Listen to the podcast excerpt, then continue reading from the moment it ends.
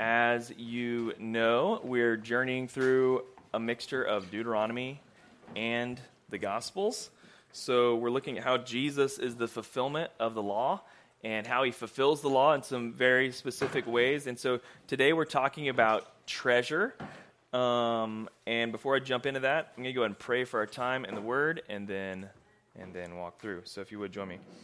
Lord, we're so thankful for the opportunity to gather this morning. So thankful to just be able to uh, fellowship in your house and to worship and to sing songs of praise to you. And uh, thank you for just uh, orchestrating it exactly the way you want to this morning. And uh, we're just thankful to just follow your lead. And thank you for uh, Justin and Lisa stepping in and just, uh, yeah, following the Lord too and being willing servants in that way. So thank you, Lord. Um, Lord, I pray just bless our time in the Word. Just encourage us and strengthen us from it. may your Spirit be speaking and, um, and challenging us each this morning. In Jesus' name we pray. Amen. Amen. so, what we've seen so far is that Jesus is the fulfillment of the law. And I think I've probably said that enough times that you kind of get where I'm going with that.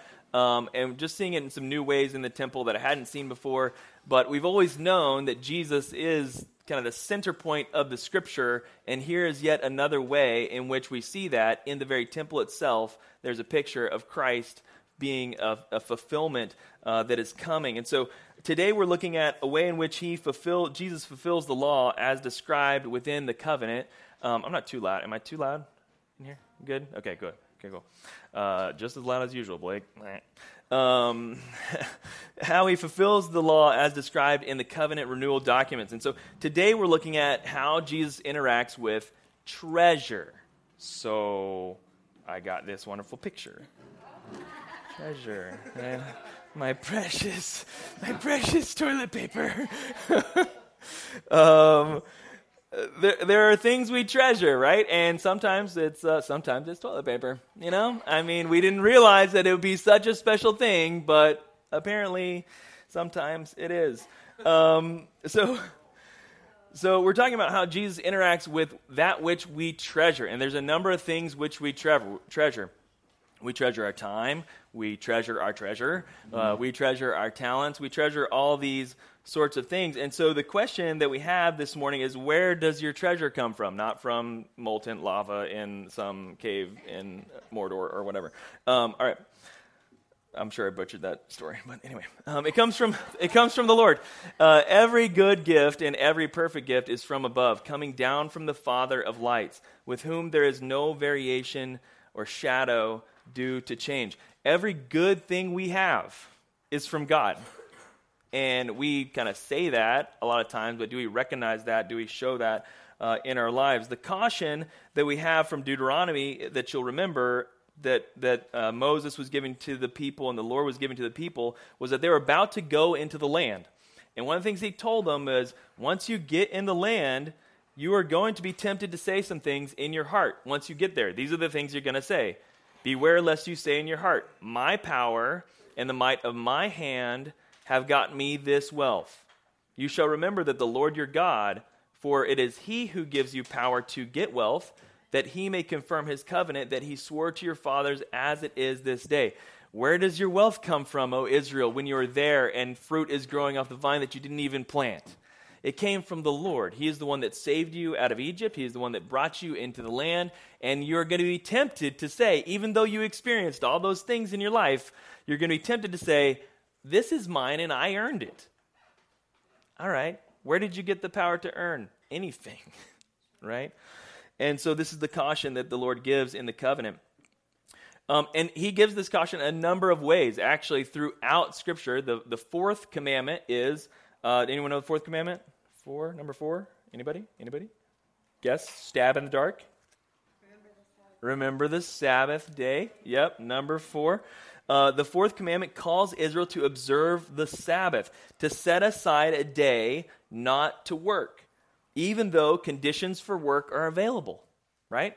Like it's not like there was anything weird about Sunday or Saturday at that at that time that was like, oh, the sun stopped shining you know the gro- the grass stopped growing no like it wasn't like there was no logical reason in history to say we're going to just take this day completely off and not do any work no the conditions were there um, but even though they're there don't work this was a recognition that all of life is from the Lord, a regular rec- rec- recognition through their days that all of life is from the Lord. Um, Deuteronomy 5 12 to 15. Observe the Sabbath day to keep it holy, as the Lord your God commanded. Six days you shall labor and do all your work, but the seventh day is a Sabbath to the Lord your God. On it you shall not do any work, you or your son or your daughter, your male servant, your female servant, your ox, your donkey, your livestock, or your sojourner that's within your gates that your male servant or female servant may rest as well as you. You shall remember that you were a slave in the land of Egypt, and the Lord your God brought you out from there with a mighty hand and an outstretched arm. Therefore, the Lord your God commanded you to keep the Sabbath day. So, something I want you to hear from that passage is that there is a purpose in the Sabbath to teach us something. There's something the Lord wants to teach us as we do this rhythm in our life of Sabbath um, the purpose that is given for Sabbath is this that you may remember what? That you were a slave and that you didn't get out of it by your own hand, but you got out of it by the Lord's hand. And so, if the Lord is going to save you out of oppression from Egypt, then maybe we should set aside some time to recognize that all that I have isn't from what I've done, but rather from what God has done for me. It's a, remi- a, a, reminder that we live by the mighty outstretched hand of the Lord, not by our own strength. The purpose of Sabbath is to acknowledge that uh, our strength and our might and our ability and our ability to get well comes from the Lord, not from the things that we do. Um, and so throughout the covenant, we see God calling them to set aside things in recognition of some character or truth about God and about us. Um, so throughout the covenant, we see them call not only to set aside time, but also to set aside a portion of their yield, that is tithes, also to set aside time for festivals, uh, sacrifices, and time spent to acknowledge the salvation and provision that comes from the Lord. So we see very clearly in, uh, in Deuteronomy 14 23, there's a purpose for why people brought in the tithes. Uh, Deuteronomy 14:23. Before the Lord your God, uh, and before the Lord your God, in the place that he will choose to make his name dwell there, you shall eat the tithe of your grain, of your wine, and of your oil, and the firstborn of your herd and flock, that you may, what? Learn to fear the Lord your God always. What's the purpose of the tithe? To just have a big fun time of food with your friends? No uh, it, to give food to the Levites so that they're provided. Yeah, that happens as well. But the reason that you're doing that is to learn to fear the Lord your God always. Why am I setting aside a portion of my income to rejoice with the people of God and to maintain the rejoicing of the people of God? It is to remember to fear the Lord my God always. Not to find my strength and my peace in what I can provide for myself, but rather to see that all life comes from God all that I have comes from God, all my time, all my treasure. The purpose is to remind us to fear the Lord our God always.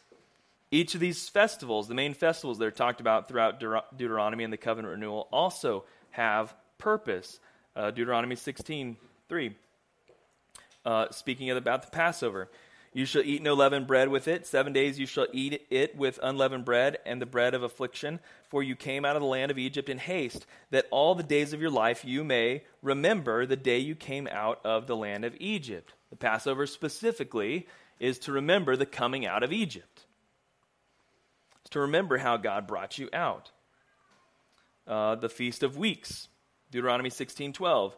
You should do these things. You shall remember that you were a slave in Egypt, and you shall be careful to observe these statutes. It's a remembrance of the giving of the law. The Feast of Weeks is uh, 50 days after Passover, is also known as Pentecost. It's the time when they received the law. So, what's the purpose of the Feast of Weeks? To remember to do what God has asked you to do, right? Uh, to remember to observe the statutes. Um, and finally, the Feast of Booths uh, Deuteronomy 16 15. For seven days you should keep the feast to the Lord your God at the place that the Lord will choose, because the Lord your God will bless you in all your produce and all the work of your hands, so that you will be joyful altogether. Uh, this is a remembrance that God is our provider. They were living in booths as they came out of Egypt. They moving around in booths and in tents and, and this. And in the midst of that, while they're wandering through the wilderness, who is their provider? It is God the whole time. It's a remembrance that God is the one that provides for you always. He has given you fruit, He has given you the ability to gain fruit with fruit. And so there's a purpose in all of these uh, little things of setting aside to remember something about God and about who He is. Um, the challenge is this, and the challenge is the same today as it was when Jesus showed up on the scene, is that the covenant law instructed Sabbath and tithe and festival as reminders that our treasure should not be the things we have, but rather the Lord's faithful provision and character. So these rhythms of life, the Sabbath, the tithe, the festival, they were reminders, remembrances of God's character and who He is. They were supposed to point us to who God is and who we are in light of who God is, right? Their purpose is to teach us, to grow us, to grow us closer to our Father in heaven. But by Christ's time, these religious rhythms of Sabbath and tithe and feast were being exploited as just religious traditions, uh, being exalted over their very meaning. So, what does Jesus say about what we're supposed to do with our treasure? The Old Testament is saying, the Old Covenant, the covenant renewal is saying, you should do these things that you remember what the character of our God is and what He is actually calling you to. Not just part of your life, but your whole life. And so Jesus challenges us uh, in a number of ways uh, that we looked at some of uh, throughout, uh, throughout this week in, in Bible study. What does Jesus say about what to do with our treasure? Uh, I'm going to talk about time, and I'm going to talk about money, and uh, I'm going to talk about power, I guess, actually. Time, money, power. Anyway. Um, so, first, Matthew chapter 6, verse 25 to 34. I don't have it on the screen here, but it's a bit of a long passage and I'm going to talk through it with us. So you'll be very familiar to, so I don't think uh, there'll be a, a, ton of explanation on this. But uh, Christ cares about our time. He has given us our time. Matthew 6, 25. Therefore, I tell you, do not be anxious about your life, what you will eat or what you will drink, nor about your body, what you will put on. Is not life more than food, and the body more than clothing? Look at the birds of the air. They neither sow nor reap nor gather into barns, and yet the Heavenly Father feeds them. Are you not more valuable than they? And which of you, being anxious, can add a single hour to his life, to the span of life? And why are you anxious about clothing? Consider the lilies of the field, how they grow. They neither toil nor spin. Yet I tell you, even Solomon in all his glory was not arrayed like one of these. But if God so clothes the gla- grass of the field, which is today alive and tomorrow is thrown into the oven, will he not much more clothe you, O you of little faith? Therefore, do not be anxious, saying, What shall we eat, or what shall we drink, or what shall we wear? For the Gentiles seek all these things, and your heavenly Father knows that you need them all. But seek first the kingdom of God and his righteousness, and all these things will be added to you. Therefore, do not be anxious about tomorrow, for tomorrow will be anxious for itself. Sufficient is the day, uh, sufficient for the day is its own trouble. When we think about Sabbath, it can be very easy for us to, you know, what, I don't know what your rhythm is for Sabbath and we don't have like any more kind of like a religious expectation of when Sabbath is to be. Actually, like it's not something we really, really work on as much. Um, there's not like a turning off of all the lights on Friday night and you know setting things in the right way so that on Saturday we do no no you know defined type of work. Um, but one of the the challenges with Sabbath is that we have anxiousness about what is ahead in our week, right? we're thinking about Monday. If your Sabbath is on Sunday, we're thinking about Monday going, what are we supposed to do? There's not enough time. There's not enough strength. There's not enough whatever it is. And so if we get too often into a rhythm of, you know what, I got to do a little bit of work on Sunday because, you know, I just got to make sure we take care of all these things. We got to be careful with that in our hearts, right? What are we leaning on? Am I leaning on the strength of the Lord to provide in the six days that He's given me to work? Or am I leaning on my own strength to provide? it's very easy for us, especially on Sabbath, when we've set aside time, we've set aside time to think and pray and be with our family or be with our, our church family or friends or whatever it may be, just time to rest, right, and step aside from productivity. It can be very easy to let that time be consumed by anxiety about what is ahead. And, and to let that anxiety creep into action that we're taking uh, to earn or to work or whatever it may be, and, and forsake the time that God has given us to rest and sit. Um, and so, Sabbath specifically is like this regular rhythm that God is calling us to build into our lives so that we don't let our anxiety about our time, the time that we have, overtake the reality that God has given us every minute we have. Right? And so, instead of like, you know, there's like some responsibility on both ends, right? Like, you got to know, I got six days to, to do what I need to do. Can't have in six days? so sorry. Put it in the bottom of the inbox. Start over, you know. Um, and, you know, yeah, there's times when something comes up and you got to do what you got to do, right? Like Jesus even confronts that. Like if your ox is stuck in a hole, are you going to leave your ox there in the hole on a Sunday morning? You know, no, you're going to get the ox out because it's a matter of preserving life and all that. So, so there's some very you know exceptions to that you gotta you gotta work out with holy spirit and, and through prayer about what that what those exceptions are like for you specifically but the point is that this regular rhythm of setting aside time in your life to rest and enjoy and be at peace enjoy the lord enjoy your family whatever it may be uh, go to church and worship like this is a time of sabbath and remembrance setting aside time to be with our father in heaven um, this is important rhythm for us to acknowledge that God is my provider. He's my provider of time, He's my provider of ability to gain wealth, He's a provider of my family.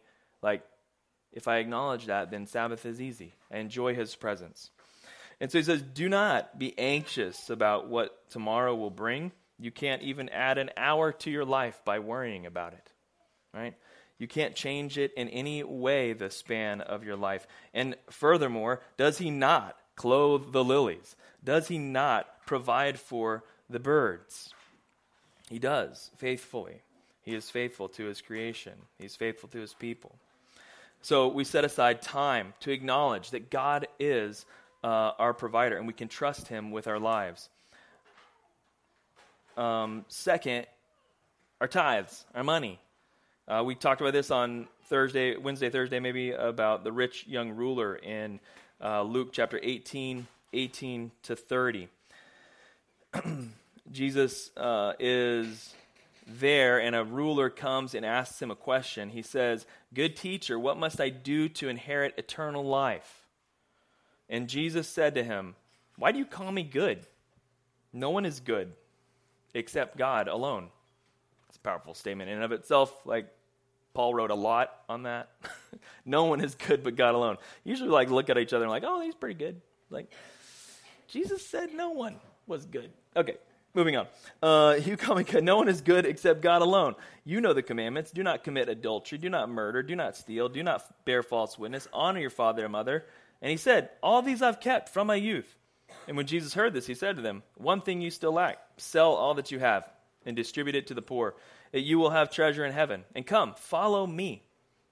But when he heard these things, he became very sad, for he was extremely rich.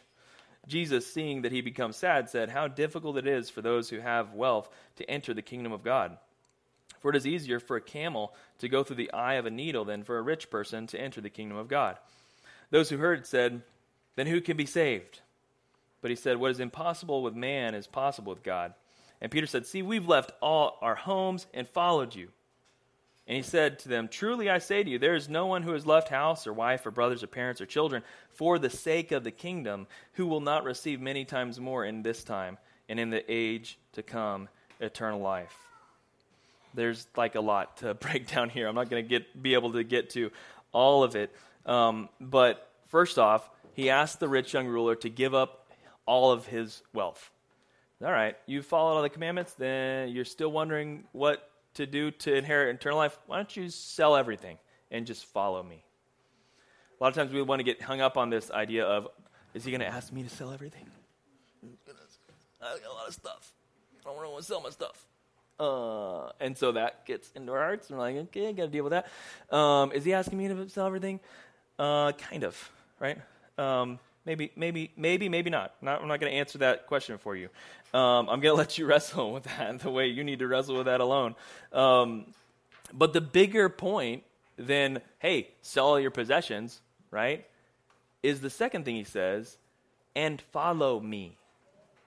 And follow me. Why, why are you. Uh, so Jesus sees right into people's hearts as he's walking the earth, right? And that's the whole that's the whole thing. Like he's the law, perfect law walking. And what is the law but the Holy Spirit convicting our hearts of what is true between us and God? And so Jesus is doing that actively as he's running into people. When this guy comes and asks him, Hey, what do I need to do to inherit eternal life? Jesus is like, Your God is your money. You need to let go of that and follow me. Like, yeah, you've been religious, you followed all the things but you haven't actually surrendered. You've just been trying to earn your way into heaven this whole time by doing the right steps. But do you love me? Do you trust me, your Savior? Right? Sell everything and follow me.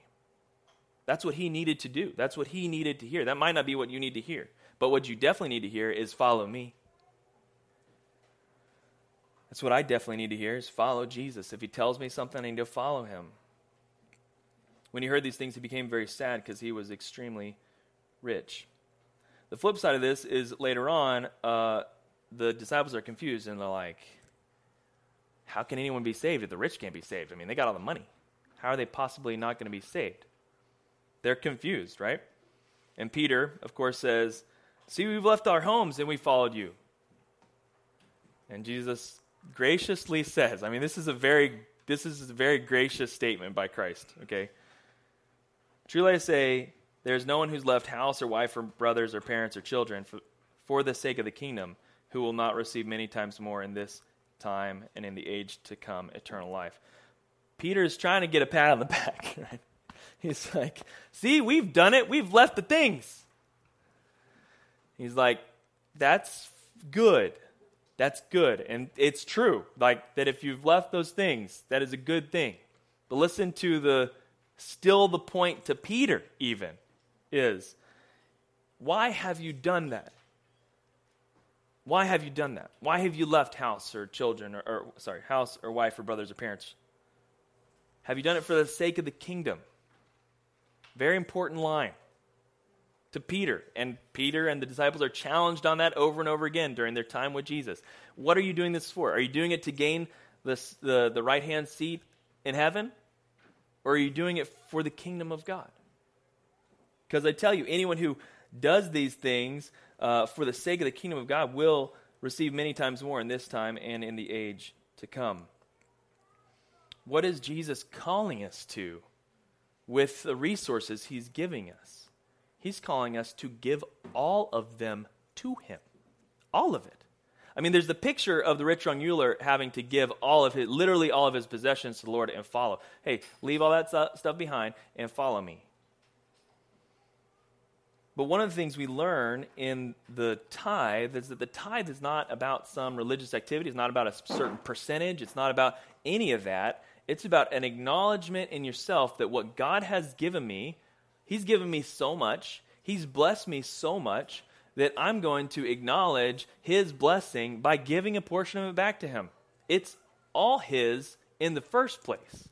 So the tithe isn't like some bill you pay, right? It's a recognition that 100% of it came from the Lord, and I'm going to give a bit of it back in recognition that it all came from him in the first place.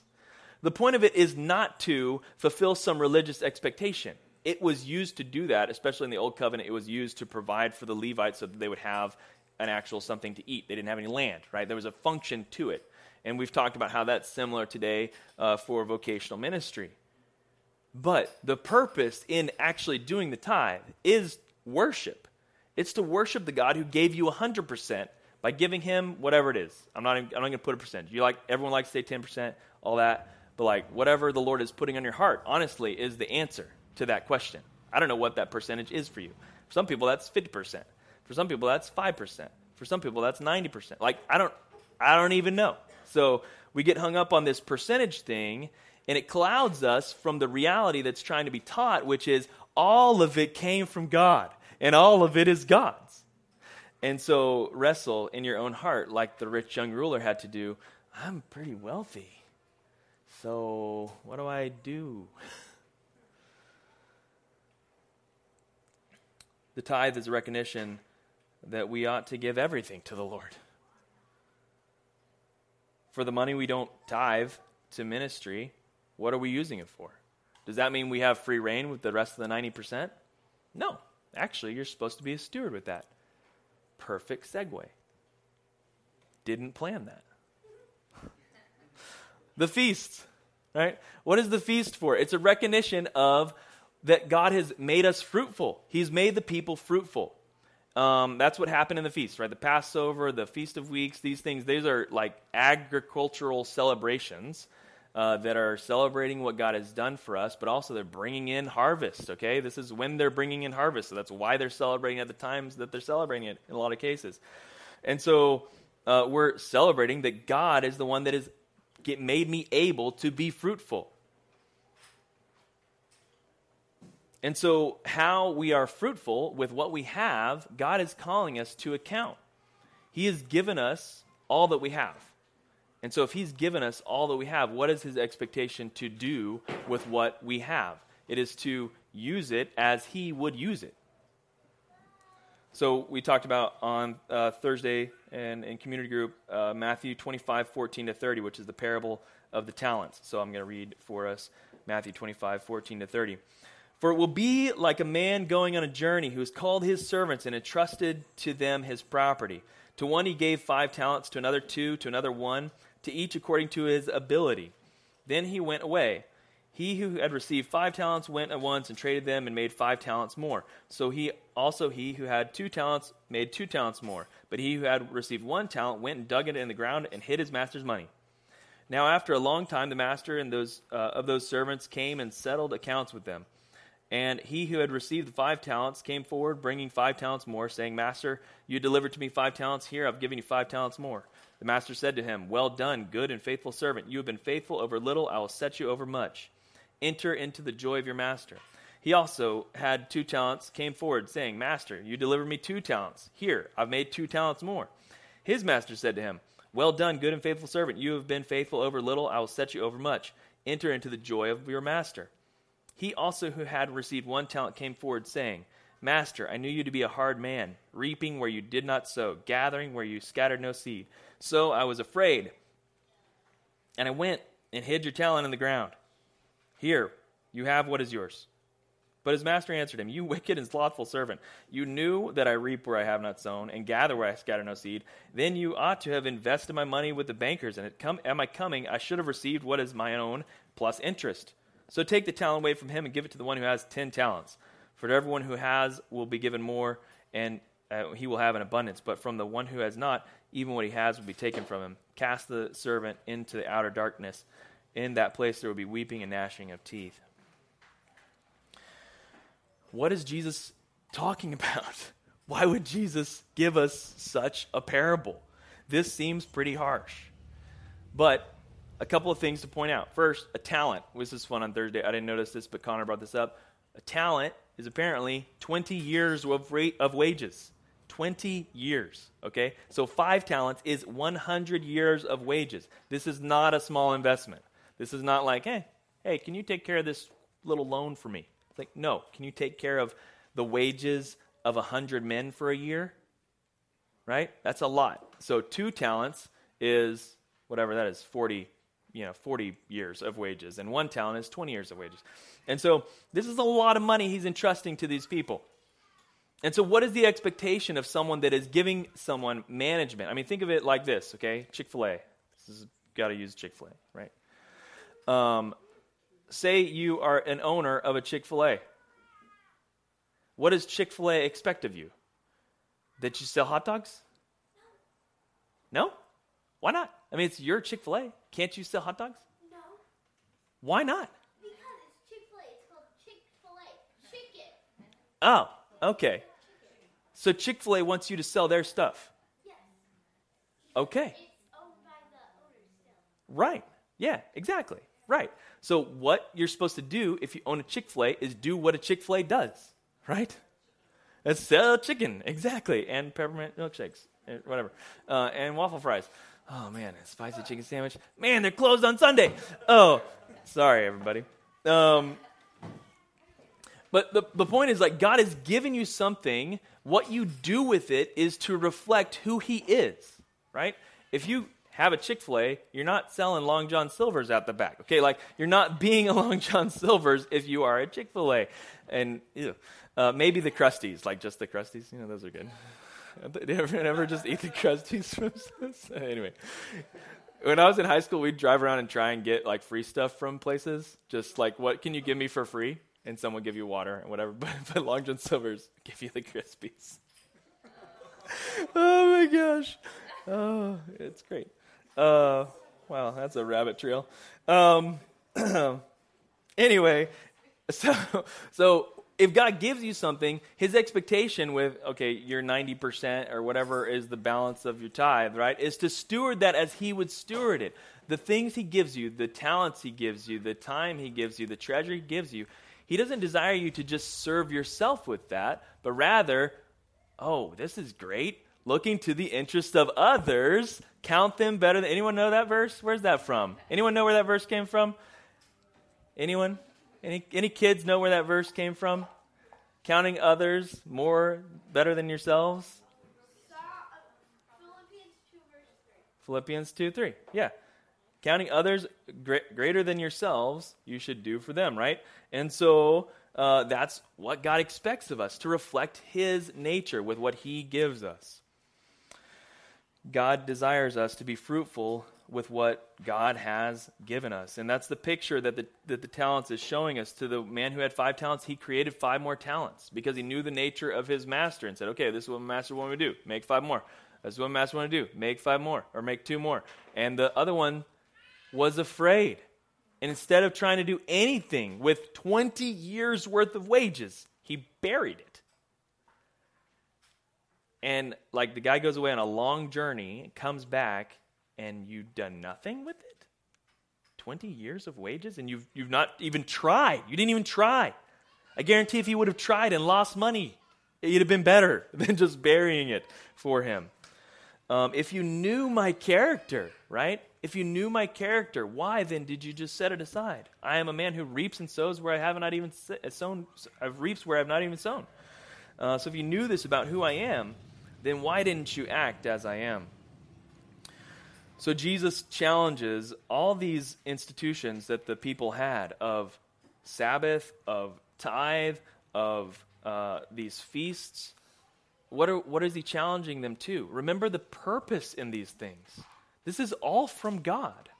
So many times the religious leaders wanted to say, uh, wanted to judge the people for not tithing correctly, for not tithing on their mint and cumin. he's like, what are you talking about? You have so lost the purpose that you are exacting this change from the weak and poor and have forgotten why you're even doing this in the first place.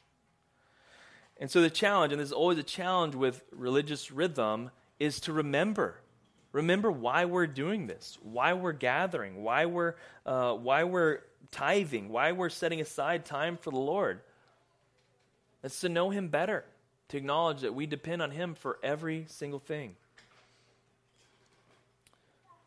So we'll close uh, with these three things. Maybe.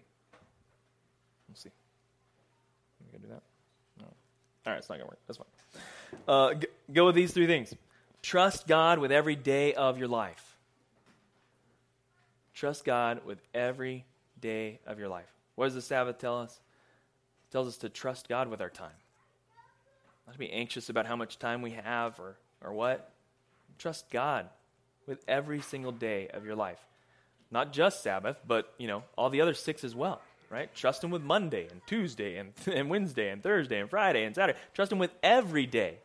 The purpose of that ritual is not to just have a ritual. It's to acknowledge that all the time that God has given me, He has given me for His glory. And so trust Him with every day of your life. Second, trust God with all that you have. Trust God with all that you have. Why do you bring in a tithe? To acknowledge that all that I have has come from God. Why do I give to the Lord? Because He gave everything I have to me. Uh, He, I was born to parents that He chose for me. I was born in a place that He chose for me. I was given talents that He gave me. So if I acknowledge that He has given all that I have, then I give, not just as a religious uh, expression, but rather as an acknowledgement that 100% came from the Lord. So trust God with all that you have. Finally, be fruitful with all God has given you. If He's given you something, then use it as Lord calls you to use it. God has given us each tremendous gifts in this church and in this body, and He's calling us to look at what God, what, what He has given us, and say, How can I use that for the glory of God? Be fruitful with it, knowing that your God is one who looks to the cares of others more than the interest of Himself, then our actions should be the same.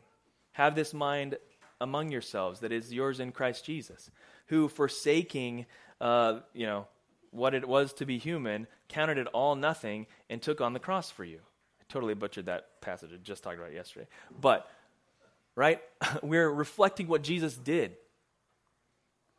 So, in all that you have, not just your Sunday, not just your 10%, not just whatever it is, all of it, be fruitful with what God has given you. Trust God with every day. Trust Him with all you have. Be fruitful with all God has given you. Let's pray. Lord, we're so thankful for the opportunity to be here this morning and so thankful for uh, just the challenge of your word and, and, and Jesus calling us to account. And um, God, you've cared about us the same way uh, since the beginning, since the beginning of creation to the end of time. You care about us in the same way. Nothing has changed in that. And so we thank you that when Christ showed up on the scene, he, he just challenged so hard um, the foundation of, of religiosity. And, and God, we're so apt to do the same thing, to just get into a rhythm of like not even thinking about what we're doing when we give to the kingdom of God, and not even thinking about what we're doing when we show up to church on Sunday, and not even thinking about what we're doing uh, with the talents and treasure that God has given us, and just doing them unto our own understanding. And so, God, I pray you would help us. Help us to consider our Master in heaven, his character and his nature and his faithfulness and his salvation and his provision, and all of it has come from him. All that I have has come from you, Lord. And so I pray you'd help me. Help us all, Lord, uh, to trust you with every day, to trust you with all we have, and to be fruitful in all that you give us to do. And God, help us to work not as though we're working for man, but as though we're working for you. You are our leader, Lord, in every aspect of our life, in our families, in our work, in our uh, in our hobbies. God, you, you are our leader, and so God, we ask uh, you would help us to follow you as you call us to do so. Help us not be like the rich young ruler who hears the command of the Lord and walks away sad because it's too hard for him. Lord, help us uh, to have hearts of flesh so when we hear your word spoken to us, we would follow. We're so grateful for uh, a body of believers that loves each other so well. And Lord, pray you'd help us to grow more and more in that, uh, serving one another uh, and, and not serving ourselves.